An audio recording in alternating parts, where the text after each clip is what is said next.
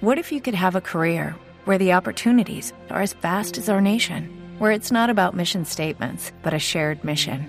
At U S Customs and Border Protection, we go beyond to protect more than borders. From ship to shore, air to ground, cities to local communities, C B P agents and officers are keeping people safe. Join U S Customs and Border Protection and go beyond for something far greater than yourself. Learn more at cbp.gov slash careers.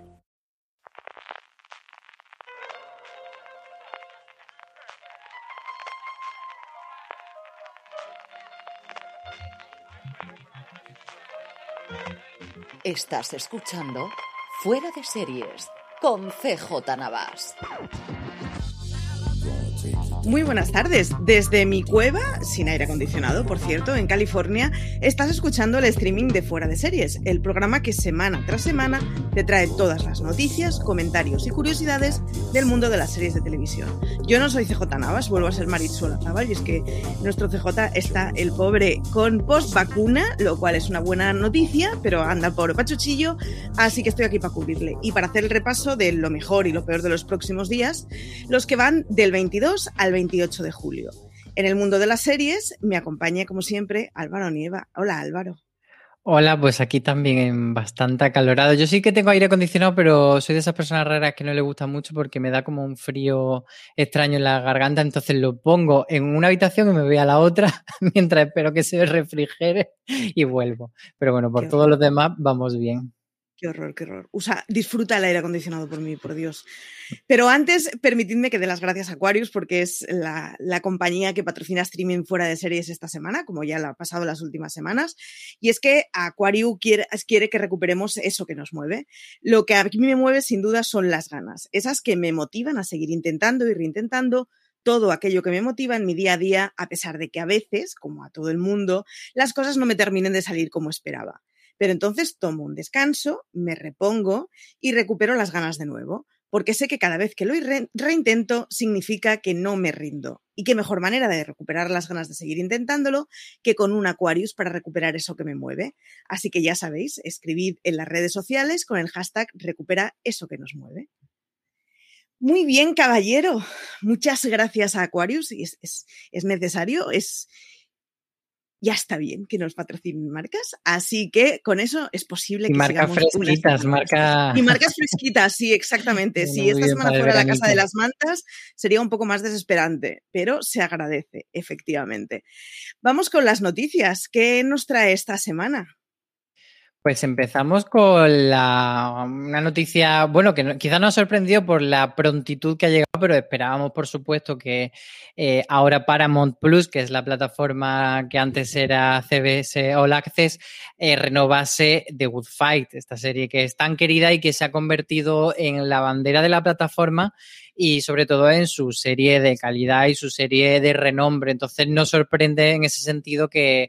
que la haya renovado, y yo creo que va a durar mucho, incluso puede que The Good Fight, si, si no dura más que The Good Wife, no me extrañaría que si no lo encadenase con otro spin-off y luego otro y otro y tuviésemos ese Good Universe para toda la vida prácticamente, porque ya digo, es como la, la serie de, de mayor éxito y de, sobre todo de mayor prestigio que tiene Paramount Plus. Sería sin duda el sueño húmedo de todos aquellos que nos gustan los procedimentales de abogacía, así que que siga The Good Wife. Y para los que no también, porque, porque yo creo que es una serie de abogados que tiene la capacidad de gustarle a gente que no solemos ver series de abogados. Sí, sí. Lo segundo es la adaptación de The Staircase, ese true crime maravilloso y magnífico que tiene Netflix. ¿Qué nos puedes contar de él?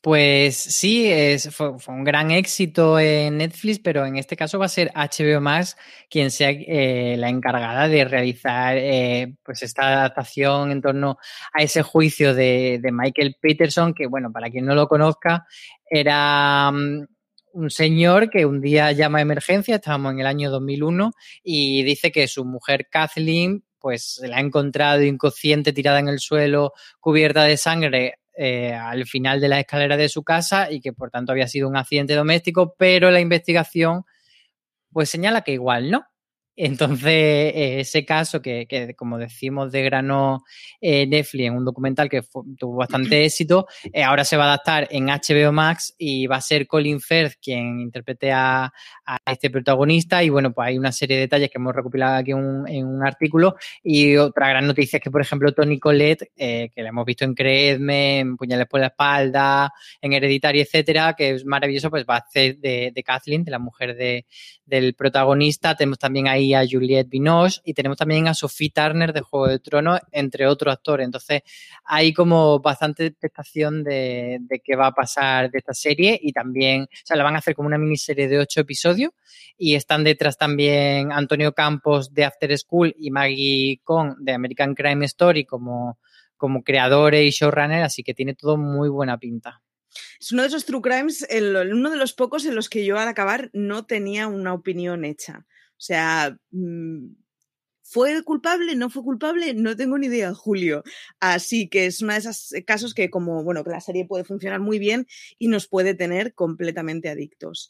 Pero no es la única que vuelve, y es que Big Little Lies podría tener tercera temporada, ¿no? Yo reconozco que ya estoy en plan, por Dios, que la dejen morir.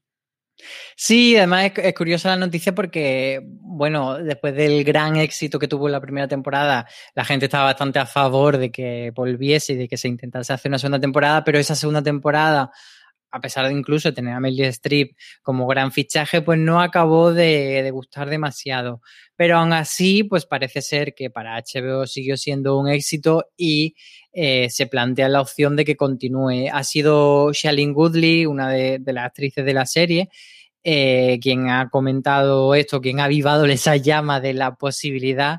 Y, pero lo que ha dicho es que sí, que, que es, ella ha dicho, it's happening, como que está pasando, pero no sabemos ese it's happening hasta, hasta dónde llega, ¿no? Pero sí que parece que, que están moviendo, pues, la trama, moviendo los guiones de, de esta tercera temporada, y ella ha destacado que lo más difícil es coordinar los lo horarios y los calendarios de todas las actrices, que como sabemos son eh, primeras espadas de Hollywood, entonces parece que es más cuestión de, de calendario que, que de otra cosa, y que sí que va a suceder.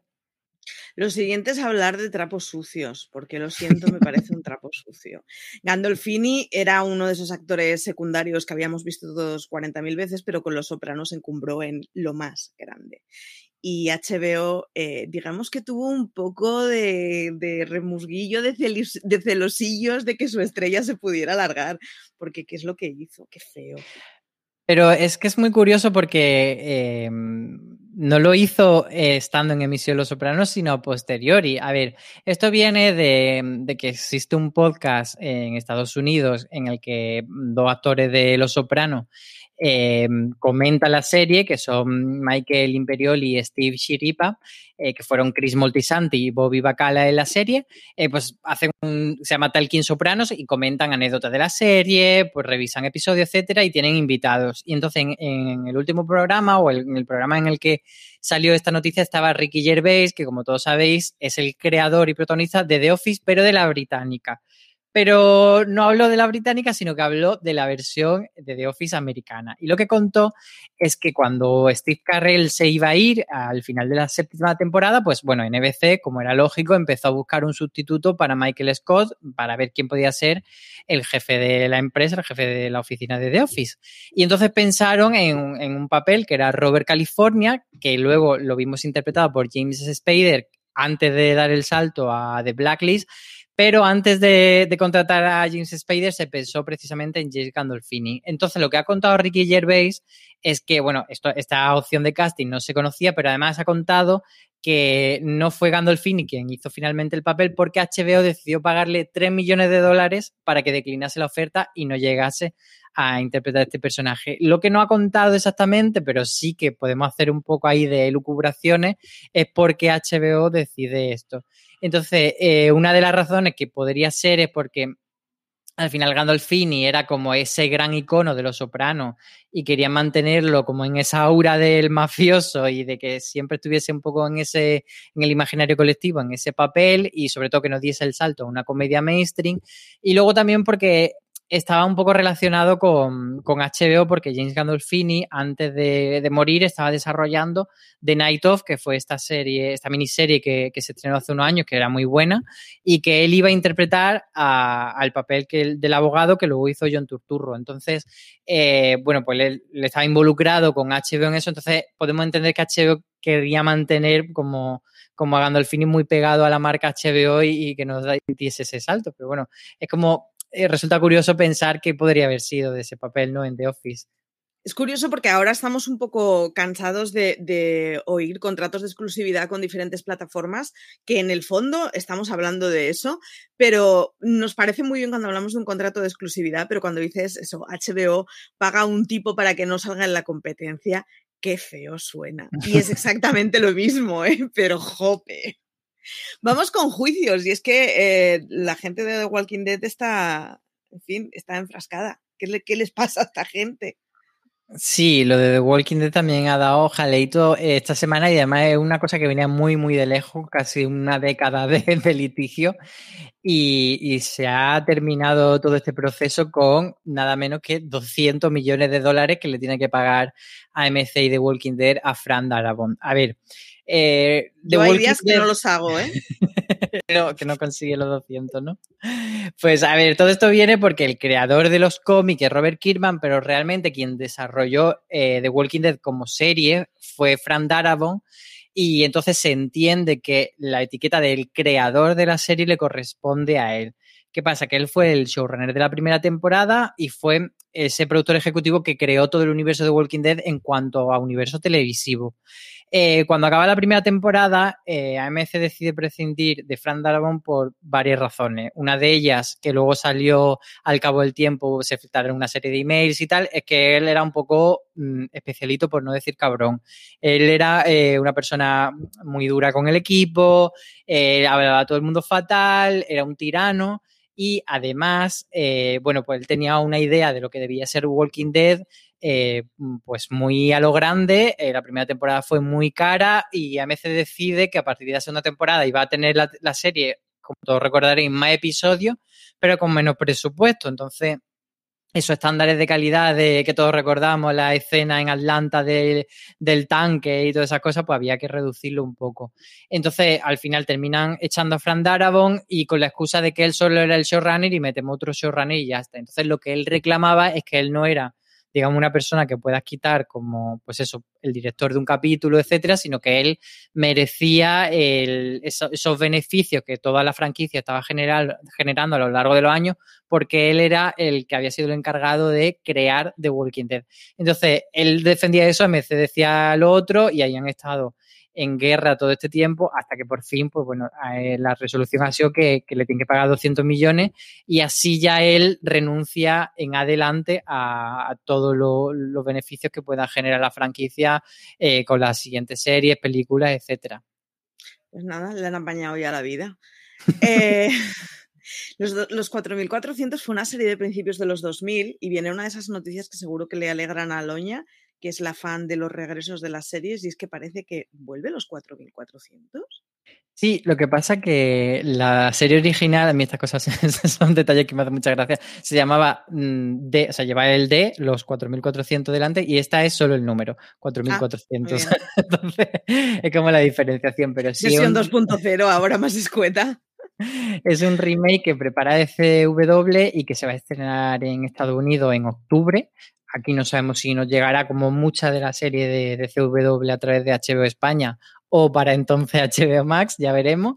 Pero bueno, lo que sí que sabemos es que es, bueno, es una serie que tiene la misma premisa, que es que en el pasado gente como que ha sido un poco...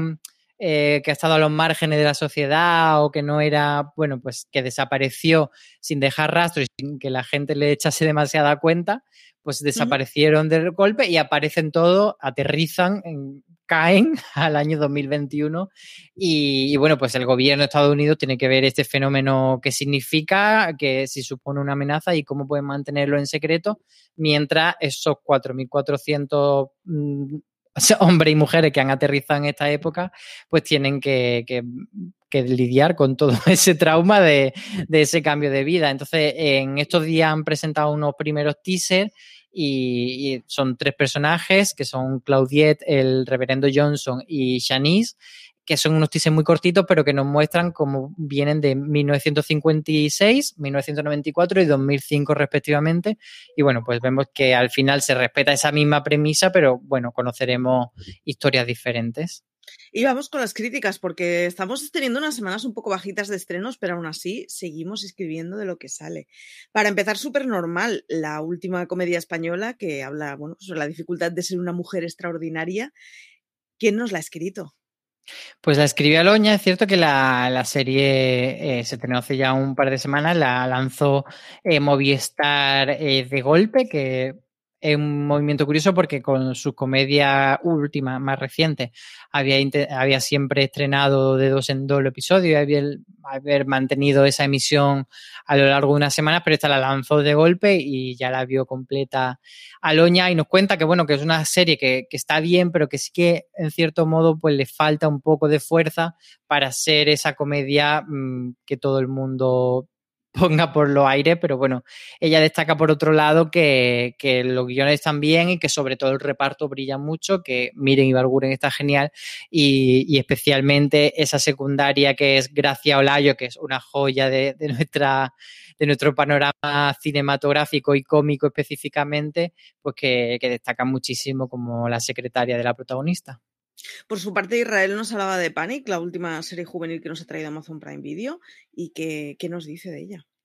Pues es una serie que, que sí que lleva ya estrenada un tiempecillo, pero que no ha hecho mucho ruido y que se nos había quedado ahí un poco atrás y como, bueno, pues aprovechando que, que como tú decías antes, son semanas en las que hay bastante menos estrenos, pues tiramos ahí de, de ese catálogo que se nos había quedado colgado.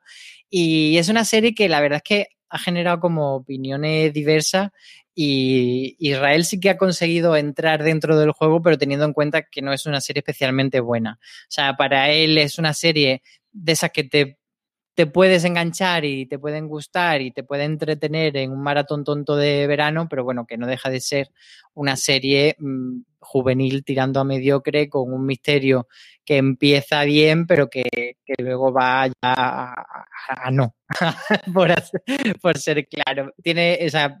Para quien no la conozca, es eh, trata sobre un pueblo en el que hay una especie de, de juego secreto, un poco rollo los juegos del hambre de andar por casa, y por ahí va todo el tema relacionado con los recién graduados del instituto, etcétera. Entonces, van por ahí los tiros y, y como digo, Israel dice que, que si no vamos con mucha expectativa, lo que queremos es algo sencillito para desatascar, que puede ser una buena idea, que si esperamos algo maravilloso, pues no.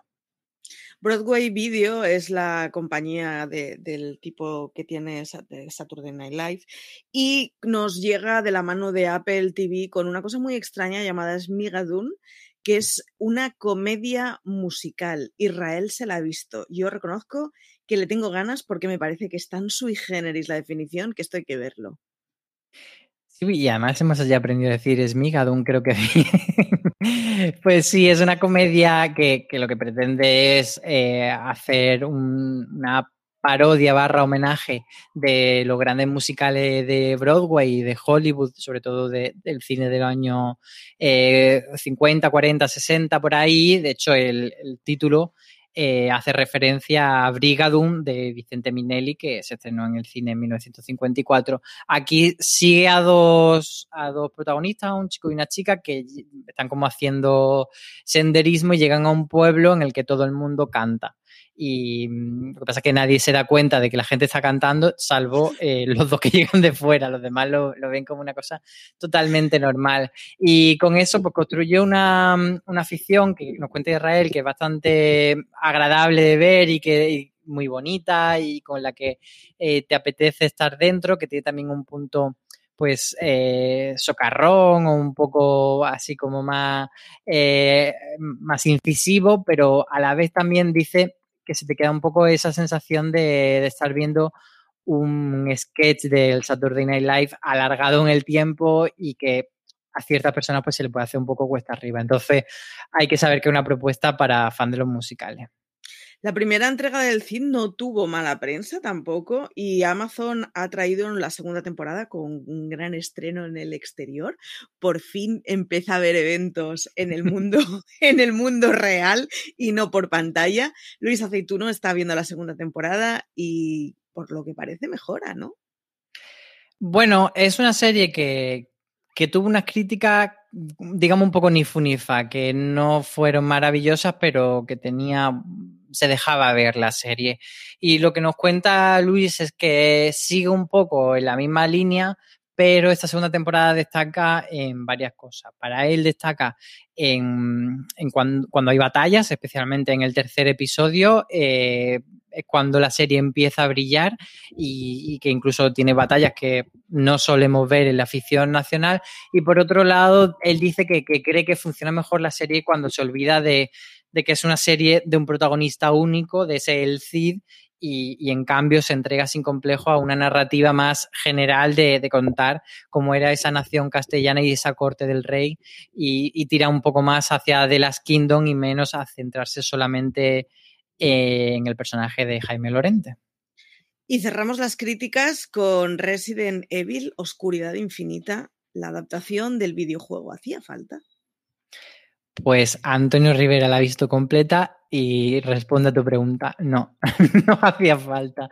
Dice que es una serie que sirve un poco para conectar eh, los universos del videojuego y de todo lo que va a traer Netflix, porque va a tener una serie de acción real eh, que entendemos que tendrá bastante más relevancia que esta, porque al Eh, queramos o no, las series de, de anime C G I y las series de animación suelen ser productos más de nicho, y mucha gente que a lo mejor sí que vería una serie de animación real no se pone a ver esto. Entonces, al final le deja la sensación de que una serie puente entre, entre lo que ya conocíamos y ese producto que va a ser más relevante, pero que cuanto a, a trama y a todo lo que presenta, pues que vale muy poquito.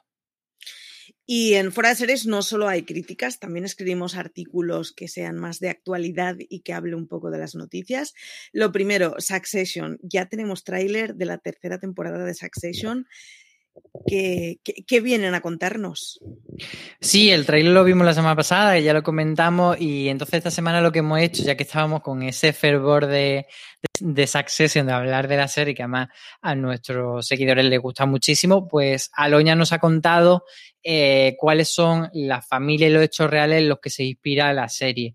Todos sabemos que hay mucho de los Murdoch, que es esta empresa que, que tiene varios medios de comunicación norteamericanos, entre ellos Fox News, eh, pero más allá de la familia Murdoch, que es, digamos, la referencia más evidente, hay mucha otra familia o muchos eh, sucesos reales en los que se ha basado o que podemos interpretar que hay cierta conexión con las tramas de la serie. Entonces, para todos los que les gusta, les recomiendo que, que lo lean porque es muy interesante.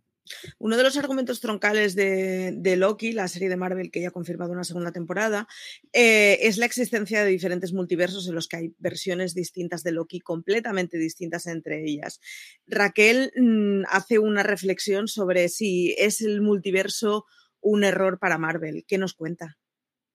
Pues sí, sin entrar, yo creo que está muy bien explicado el artículo y es mejor ir a, a leerlo, pero bueno, en, en líneas generales eh, los multiversos te dan, te dan y te quitan, es decir, te dan muchas opciones, eh, tantas como son posibles, pero al haber que haya tantas opciones te quita una línea de realidad, una línea única.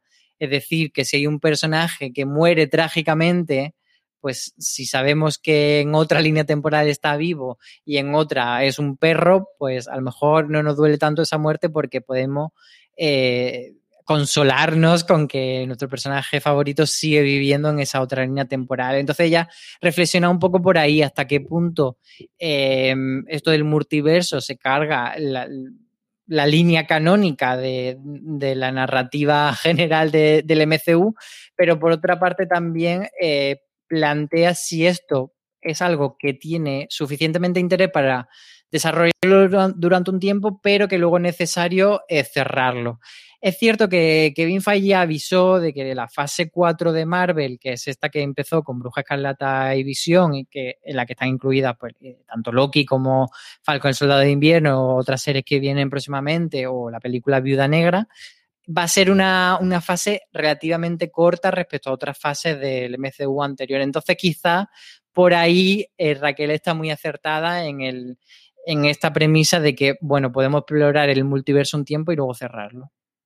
Yo reconozco que me, me pierdo con la matriosca esta que tiene montada Marvel, así que me limito a sentir cuando Raquel habla y le escucho y intento aprender algo. En fin, todas estas noticias y artículos las podéis ver en fuera de series punto com, las más podéis seguir en twitter punto com barra fuera de series, que Luis Aceituno se dedica día tras día a tuitear ahí en... en Como, como voz general, pero también nos podéis escuchar en el canal de Telegram de noticias, que es t.me barra noticias FDS, y ahí además, si le queréis dar a comentar alguna noticia, os lanzará al canal de Telegram donde está toda la comunidad hablando, en donde hay miles de personas hablando veinticuatro horas al día de series. Una locurita. En fin, vamos con la agenda. Hoy Normal, como normalmente suelo leer la agenda yo, y hoy evidentemente no estoy aquí, o sea, sí no estoy, pero no, ¿no estás? Agenda, estoy en el multiverso. Eh, viene Beatriz a contarnos qué es lo que llega esta semana. Buenos días, Bea. Hola, ya estoy por aquí de nuevo siendo Maritxu. Exacto, la versión mejorada de Maritxu. No, vamos, vamos. ¿Qué tienes, bueno, ¿qué tienes que contarnos? A ver. Pues la verdad es que esta semana tenemos muy pocos estrenos. Eh, pero bueno, hay algunos títulos potentes. Eh, empezamos la semana con el viernes veintitrés de julio, que llega el entrenador de fútbol más querido, eh, con, o sea, llega Ted Lasso, la segunda temporada de Apple T V Plus, que yo sé que, que esta noticia más de uno de, de fuera de series, vamos, estará, estará encantado. Y también llega la segunda temporada de Sky Rojo a Netflix, que veremos a ver cómo continúa esta historia y, y si... y cómo sigue la polémica que se generó en la primera. Luego pasamos al domingo veinticinco de julio, que llega la cuarta temporada de Luimelia a tres Player Premium, que bueno, ¿qué voy a decir yo de Luimelia? no, no puedo decir nada malo. Y por último acabamos la semana con el martes veintisiete de julio, que llega eh, la tercera temporada de Roswell, New México a H B O España. Llega también Cómo vender drogas online a toda pastilla, eh, la tercera temporada a Netflix, que personalmente es una serie que yo sí que seguí eh, los primeros capítulos, luego mmm, desapareció y ahora de repente estrenan la tercera temporada. Y por último está el estreno en filming de Darkness, Darkness, un nuevo caso. Y ahí acaba la semana, la verdad es que hay muy poquita cosa. ¿Qué vas a ver tú? Supongo que Luimelia, ¿no? Efectivamente. ¿Cómo no voy a ver Luimelia? Sí, sí, sí, Luimelia a tope. Y además, de hecho, vamos a tener una la crítica en, en la web, o sea que estad atentos porque, porque ahí estaremos comentándolo. Nuestra Luimelier oficial de Fuera de Series. Muchas gracias, Bea, por haber Nada. estado aquí con nosotros. Hasta luego. Álvaro, ¿tú qué vas a ver? ¿O vas a ver algo? Re- semana realmente flojita, ¿eh?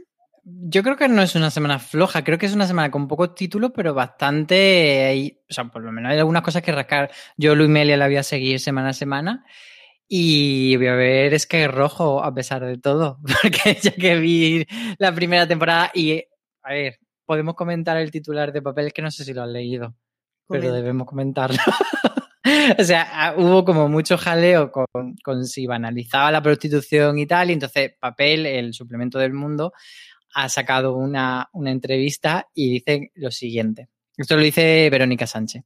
No creo que, mmm, que, que se banalice este problema. Me parece que ese razonamiento nos lleva a una visión bastante conservadora, porque entonces se podría defender que si Sky Rojo banaliza la prostitución, La vida es bella o Jojo Rabbit banalizan el nazismo. No sé tú qué piensas. Uf, titular con Godwin es empezar una entrevista ya muy fuerte, hay que reconocerlo. Madre mía, ver, yo reconozco cierto, que Sky Rojo es, es una bala que... que...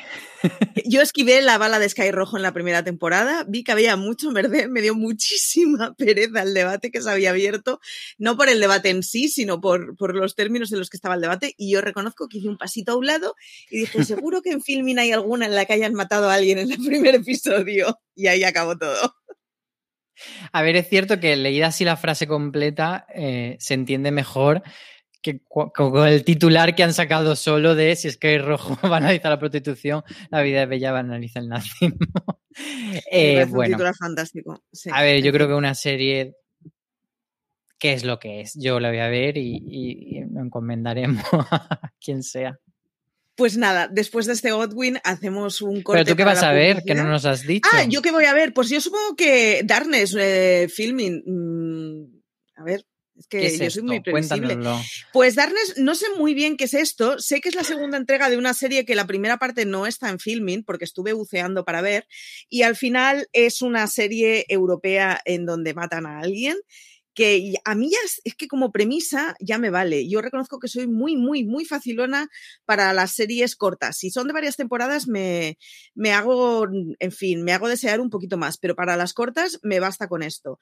Eh, básicamente es un... una secuela de un thriller danés que debió ser bastante eh, importante, bastante sonado, y nada, pues una poli metiéndose en, en un asesino en serie de años antes en Dinamarca, así que no sé mucho más del tema y no necesito mucho más para que yo caiga como clientela cautiva. Ya os diré si es una de esas tantas, porque últimamente me estoy empezando a comer series en donde ya igual no hacía falta tantísimas, o eh, es algo que viene a contarnos algo nuevo. Así que, si os parece, ahora sí, hacemos el corte para la publicidad y nada, regresamos en un momentito. Muy bien, pues vamos a ello, ya estamos de vuelta. Vamos a tener que dar la bienvenida a Luis Aceituno porque viene a hablarnos de este tema, y es que ha sido él el que ha desarrollado el tema del que vamos a hablar en, en este episodio de streaming. Muy buenas, Luis. Muy buenas, Maritxu, muy buenas, Álvaro. Vamos a ver, Netflix se mete en la industria de los videojuegos. Eh, el titular es ya en plan Netflix, Google y Amazon van a contener toda mi vida, por lo que veo. Cuéntanos, ¿qué es esto de que Netflix entra en los videojuegos? Sí, pues nada, bueno, esta información salió a raíz de un artículo de Bloomberg cuando se descubrió que, que Netflix había, había contratado a Mike Verdu, que Mike Verdu es un... Que, que no Verdu, que, que digo, es familiar de Maribel, no. Eh, Mike Verdu es un ejecutivo de, del mundo de los videojuegos que ha pasado por empresas como Facebook o, o, o Electronic Arts, y resulta que ha sido contratado por Netflix y va a responder directamente al, al, al C O O, que no C E O, de Netflix, Greg Peters, y básicamente como un vicepresidente de contenido, igual que el de ficción, etcétera. Y a partir de ahí sonó la flauta de que es que Netflix se va a poner a desarrollar videojuegos. Y bueno, yo en el artículo lo que explico, aunque ahora hablaremos más eh, en, en profundidad, es que tiene cierto sentido a nivel industrial y a nivel de lo que de lo que venían haciendo, que se notaba ya, digamos, este los ojitos torpos que le ponía Netflix a, al mundo de los videojuegos. Y es sí, que Netflix... durante... No, digo que Netflix ya tiene varias adaptaciones, de hecho, de videojuegos que ha pasado a serie. El más así, el más conocido es El Witchero, pero no es el único.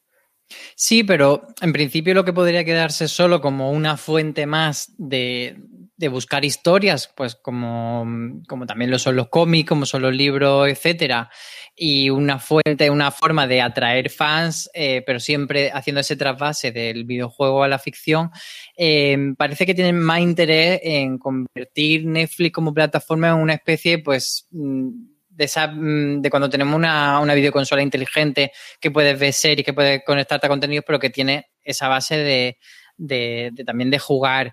Y parece que una de las una de las posibilidades de por qué están valorando esto es porque en cuanto a ficción y en cuanto a suscripciones de lo que es Netflix ahora están llegando a, a cierto techo. Hay territorios en los que ya el crecimiento eh, ha pasado de ser vertiginoso hacia arriba, hacia arriba, hacia arriba, a estabilizarse. Entonces, Netflix quizá está, en, está viéndole un poco la oreja al lobo de que ya el sistema de suscripción como, como tal, como lo que tienen que ofrecer ahora, está tocando un poco techo en ese sentido y quieren abrirse a ese mercado de, de jugones y de gente que, que a lo mejor pues tiene una, una Wii o tiene una cualquier otra consola. Y a mí la verdad es que me parece bastante interesante en ese sentido, pero claro, hay que ver cómo se transforma la plataforma para eso y, y qué marcas son las que van a ir intentando eh, acercar. Yo, de momento, lo, sí, bueno, de momento bueno, lo único que se sabe es que, eh, bueno, en teoría los videojuegos estarán, los primeros que desarrolle estarán incluidos en la suscripción y aparecerán en la, en la aplicación como una categoría más, es decir, series, películas y videojuegos. Entonces, supongo que, sobre todo por el perfil de Mike Birdwell que han contratado, que, que eh, se ha dedicado a... a desarrollar videojuegos eh, de base móvil, su, supongo que lo que quieren es atacar, digamos, a ese público que, que lleva la aplicación en el móvil y, sobre todo, porque es muy importante, como comentaba Álvaro, el retener a los suscriptores, porque el mercado del streaming ya está llegando a un tope, el, el crecimiento se está estancando, de hecho, en Estados Unidos Netflix incluso ha, ha caído, ¿no?, el, eh, un poco en suscriptores, en crecimiento. Y, y Netflix necesita, porque, porque no es eh, sostenible, digamos, el, el precio, o sea, el, el presupuesto que tiene desarrollo ahora mismo con lo que está gastando y, y hay que retener a los suscriptores como sea. Pero eh, tu, con, tu conjetura, que Luis, perdón. No, digo que como persona que vivió completamente paralizada por el maldito Farville, eh, miedo me da que Netflix, además de series, nos dé en paralelo jueguitos de teléfono, que son unos chupavidas, que para qué, pero es que, claro, hay un nicho fantástico que, que está por cubrir y que además estamos muy acostumbrados que en los juegos de móvil constantemente las desarrolladoras que están de moda van cambiando, así que... Claro, mi, mi pregunta en ese sentido, Luis, es ¿tú crees que vamos a ver pues juegos tipo Candy Crush, etcétera, o un poco más mm, eh, sofisticados, pero para móvil solamente? O sea, que Netflix solo va a entrar en ese jue- en ese campo por, por el tema del móvil, o que de repente tendremos que incorporar un mando a nuestra suscripción de Netflix para jugar en la tele pues a un juego tipo The Witcher, por ejemplo, o a un Resident Evil, que están haciendo una serie de Resident Evil. ¿Tú cómo lo ves en ese sentido?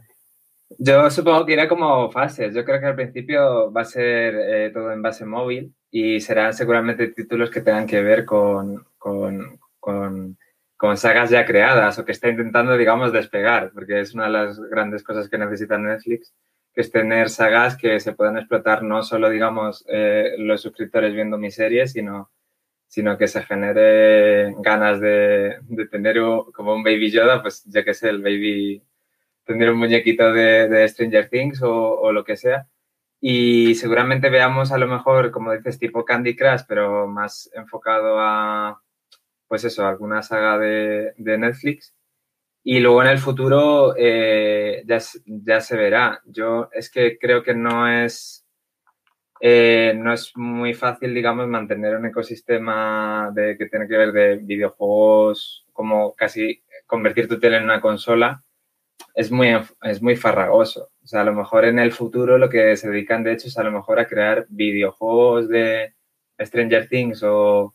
o Knives Out, que es en, el, en la parte de, de pelis una de las sagas como más prometedoras que tiene Netflix, eh, y las vendan para que estén en el ecosistema de consolas, ¿no? O sea, como, como una diversificación de, de lo que hace. Sí, parece que a lo que va al final es al que eh, las plataformas no sean específicas de una cosa y sean un poco lo que ha sido Apple toda la vida con iTunes, que te puedes comprar un poco lo que te dé la gana y, y que vayan a... bueno, a que, que la competencia de Netflix no sea solo H B O, que empiece a ser Steam, por ejemplo.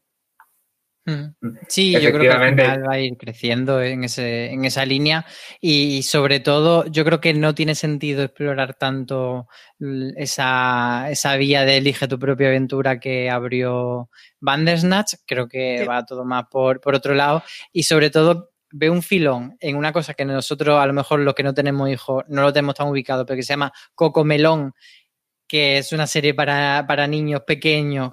Como le hagan juegos para la tablet a los niños pequeños, puede ser lo de volverse loco. Porque un niño pequeño en una tablet tiene muchísimo peligro. Sí, en fin, es un, un nuevo panorama infinito, pero al final eh, estamos yendo a que el ocio sea una cosa más híbrida entre los diferentes medios. O sea, a mí me dicen hace veinte años que lo que los niños iban a flipar es a ver vídeos de rusos abriendo regalos infantiles y te digo que eso no tiene maldito sentido. Así que, en fin, vamos a ver para lo que va y vamos a ver cuál es la estrategia a medio, a medio plazo. Muy bien, Luis, muchísimas gracias. Nada, gracias a vosotros y si nada, si quien nos escuche quiere saber más, en fuera de series punto com en el apartado de artículos está, está el artículo completo. Efectivamente. Muchas gracias por haber escrito de ello y nada, te iremos preguntando. Así que eres nuestra sangre nueva y eres nuestro chico joven que aún entiende de cosas que se pasan en el mundo. Pues nada, un placer, muchas, sí. Muchas gracias, Luis. Pues vamos, si os parece, con los Power Rankings. Eh, los Power Rankings que mmm, ya os digo que estoy bastante contenta del de número uno del Power Ranking. Pero vamos a empezar por el diez. Vamos a ver. En el puesto número diez tenemos Rick y Morty con H B O España o con T N T, que baja una posición, pero que bueno, se mantiene en el top. Entra una serie de Movistar en el número nueve, además una serie que lleva bastante tiempo y que no ha hecho especialmente ruido. Hablo de Animal Kingdom, que va por su quinta temporada, pero parece que ha ido cogiendo poco a poco ciertos fans y ahí la han colocado en el número nueve. En el número ocho se cuela Amazon Prime Video con la segunda temporada del Cid, de la que os hablábamos hace poquito, así que una nueva entrada para la segunda temporada de nuestro héroe español. En el siete parecía que iba ya bajando Katla, pero no, sube esta semana un puesto, así que nada, ese misterio de Netflix sigue todavía vigente. En el puesto número seis, eh, los ricos más odiosos del universo, que no son otros sino los de White Lotus, H B O España entra directo al número seis con un episodio, por cierto, esta semana, que hay dos cortes maravillosos. Y en el cinco baja tres posiciones, ya empieza a notarse un poco la fatiga de física en la serie de Apple T V Plus. La historia de Lizzie es el número cuatro. Eh, Apple T V Plus se mantiene en la cuarta posición con esta serie, con una serie de la que yo estoy oyendo hablar muy poco, pero sin embargo, semana tras semana se mantiene en el top. Y en el tres está subiendo dos puestos The Good Fight, que también hablábamos antes de ella por su renovación, eh, la serie que, que aquí emite Movistar Plus. En el puesto número dos, una serie un poco extraña que yo pensaba que iba a ser, iba a monopolizar el puesto número uno como ya lo hizo WandaVision en su época. No hablo de otra, sino de Loki, de Disney, que baja un puesto y que en realidad la serie ya ha acabado su primera temporada, así que hay, hay que esperar que no vaya a mantenerse mucho más tiempo, al menos en el top tres. Y cinco puestos nada menos sube Jóvenes Altezas, esa serie juvenil de Netflix que parecía que iba a ser una petardada, pero en plan al final ha sido más cookie. Y estás tú muy, muy contenta, ¿no, Maritxu? Sí, es una serie muy cookie. Yo reconozco que tenía muchísimas ganas de la petardada, pero es una serie muy, muy cookie que plantea cosas bonitas y que además es que es bonita. Es de estas series que al final son chavales haciendo cosas bonitas, así que y descubriendo el amor y esas cosas que están muy bien para épocas ñoñas. Si os parece, vamos a las preguntas de los oyentes. Vamos a arrancar. Eh, dice, esta semana les dejo pregunta culpable para Álvaro y para Lorena y Maritxu si se tercian placeres. ¿Qué tres cosas debe cumplir al menos una serie para que puedas calificarla como mamarracha? Álvaro. Tres cosas no sabría decir, pero yo creo que una muy importante es la autoconsciencia, el tener un punto de, de diversión, de juego, pero saber que estás haciendo eso, no eh, pretender ser muy digna y muy... O sea, normalmente la serie mamarracha la asociamos a, a comedia o a dramedia y muchas veces pues, con géneros como el juvenil, como el culebrón, pero yo creo que sobre todo es un espíritu de, de diversión y de, como digo, de no tomarse a sí misma demasiado en serio. Yo añadiría un componente aspiracional, es decir, cuando vemos Netflix... Eh, todos sabemos que no es muy sano con dieciséis años empastillarte hasta las cejas, estar sin adultos, emborracharte un montón, llevar una vida irresponsable, pero tiene cierta cosa de, ya, pero si yo tuviera dieciséis años, anda que no me hubiera molado una farra así. O sea, tiene que tener un poco la cosilla de que lo que te esté explicando te enganche de alguna forma y aunque sepas que no tiene nada de sentido lo que estás viendo, haya una de, ya, pero si tuviera tres deseos, veinticuatro horas viviendo así, no me importaría. Y luego yo creo que en otro género, porque como digo lo asociamos más al juvenil, pero Mamarracha puede ser una serie cualquiera, puede ser una policial o puede ser un thriller. Yo creo que si nos vamos al thriller, eh, una mamarrachada pues sería ese thriller que, que al final pierde un poco el norte, pero te acaba divirtiendo y tira de giro loco, giro loco, giro loco, acaba siendo totalmente desconectada con la realidad o, o inverosímil, pero bueno, con la que te divierte y dices, venga, vamos para adelante. David Durán nos pregunta qué serie recomiendan del catálogo de Star. ¿Se siente abandonada o es que no tiene aún una identidad propia? Pues, a ver, yo creo que mmm, tiene pocos estrenos novedosos, pero han ido incorporando cosas bastante chulas al catálogo. Yo creo que irán sumando poco a poco más cositas. Eh, más allá de la animada Boss Burger y Futurama, que la hemos recomendado varias veces, eh, metieron Me Llamó Él. Yo creo que como comedia, quien no haya visto Me Llamó Él o quien la haya visto y no sepa que, que la han resucitado y que tiene la oportunidad de volverla a ver, Me Llamó Él es un imprescindible. A pesar de que no tenga un final cerrado, bueno, es una comedia y ya está, y se queda ahí con un continuará y, y nos dolió mucho en el corazón, pero merece la pena el camino. Y luego yo creo que Cougar Town es otra comedia o incluso New Girl que merece la pena. Ugly Betty, como bueno, pues como esa ficción que todo el mundo no vio porque pensaba que era simplemente un remake de un culebrón latino, pero que en realidad era una serie bastante muy bien hecha. Y luego añadiría un procedimental que, bueno, no es una cosa loca, pero que es bastante cumplidor, que es El cuerpo del delito. Cierto. Yo deciros que tenéis mentes criminales y eso en cualquier circunstancia puede ser recomendado. Y por una cosa de temporalidad, y es que la he descubierto justo esta semana, tienen un true crime de, eh, documental que está bastante bien, que se llama The Most Dangerous Animal of All, que a pesar de ser un true crime sobre el asesino del Zodíaco, eh, plantea cómo de capaces somos de autoengañarnos cuando queremos que nos den una respuesta.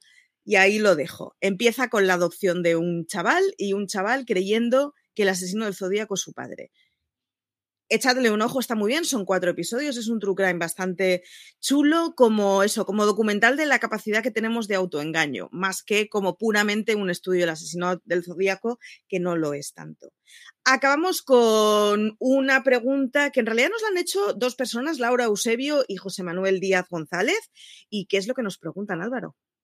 Pues nos pregunta que qué pasa con Peaky Blinders y qué pasa con The Last Kingdom, que son dos series que, bueno, The Last Kingdom eh, terminó el rodaje de su quinta temporada a finales del mes pasado y, bueno, ellos nos preguntan que cuándo las vamos a ver. Pues la respuesta es que no lo sabemos, que no se sabe, pero sí que podemos intuir que, que bueno, que finales de este año, principios del que viene, sí que podrían estar. Eh, The Last Kingdom es, es que se sabe poquísimo, eh, Eh, no hay mucho más que avanzar, salvo eso, que, que está terminado el rodaje. Y de, de Peaky Blinders sí que hicimos un artículo justo esta semana que lo, lo hizo Aloña y hay bastante información en cuanto a cosas que ha ido diciendo su creador, algunas pistas que ha dado, personajes que se sabe que vuelven, etcétera, etcétera. Entonces eh, hay bastante información sobre esas, esa sexta temporada. Así que si lo buscáis en Fuera de Series Peaky Blinders, lo vais a encontrar y, y vais a encontrar detalles curiosos, pero ya insisto que, que no hay fecha de, de emisión. Pues hasta aquí ha llegado streaming, rozando los cuarenta y siete minutos. Esta semana nos despedimos. Me despido yo en nombre de C J. Recordad que tenéis mucho más contenido en formato podcast en la cadena de Fuera de Series, en iVoox, en Spotify, en Apple Podcasts o en vuestro reproductor de podcast de confianza. Recordaros que en verano estamos haciendo un poco... bajando el ritmo, estamos manteniendo el Placeres, habíamos mantenido el universo Marvel que ahora ha acabado con Loki y mantenemos el streaming porque habrá que comentar la actualidad seriéfila. Esto es así. Que, como siempre, podéis encontrar mucho, muchísimo más en fuera de series punto com o en nuestras redes sociales y que si nos queréis ver las caras podéis hacerlo en nuestro canal de YouTube, en donde está el histórico del último año de programas que hemos ido grabando, que nos podéis seguir en la cajita de abajo y dar me gusta y estas cosas, porque yo quiero el botón de plata. Esto es así. Así que nada, muchísimas gracias, Álvaro, por haber llegado conmigo hasta aquí. A vosotros, muchos besos. A ver si C J ya está bueno para la semana que viene. Yo me voy a tomar un naproxeno porque tengo una muela rota. Señores, no sabéis lo que me ha costado esta hora. Muchos besos a todos, muchas gracias por haber llegado hasta aquí. Y nada, como dice siempre C J, tened mucho cuidado ahí fuera. Progress, progress is your restaurant on People's Drive and one hundred. two twenty